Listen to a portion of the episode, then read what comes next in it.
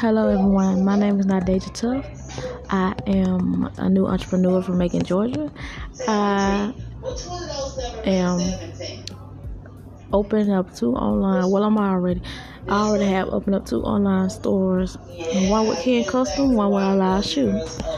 Um, the reason why I started doing this podcast, my first podcast, is because of the fact I wanted to open up about why I'm doing it and how to explore my my experience with them for the past three months. Um, I haven't gotten anywhere, so why I started this podcast is because of the fact I want to get fans and I want to get my creative creativity ideas out there for the fans to see.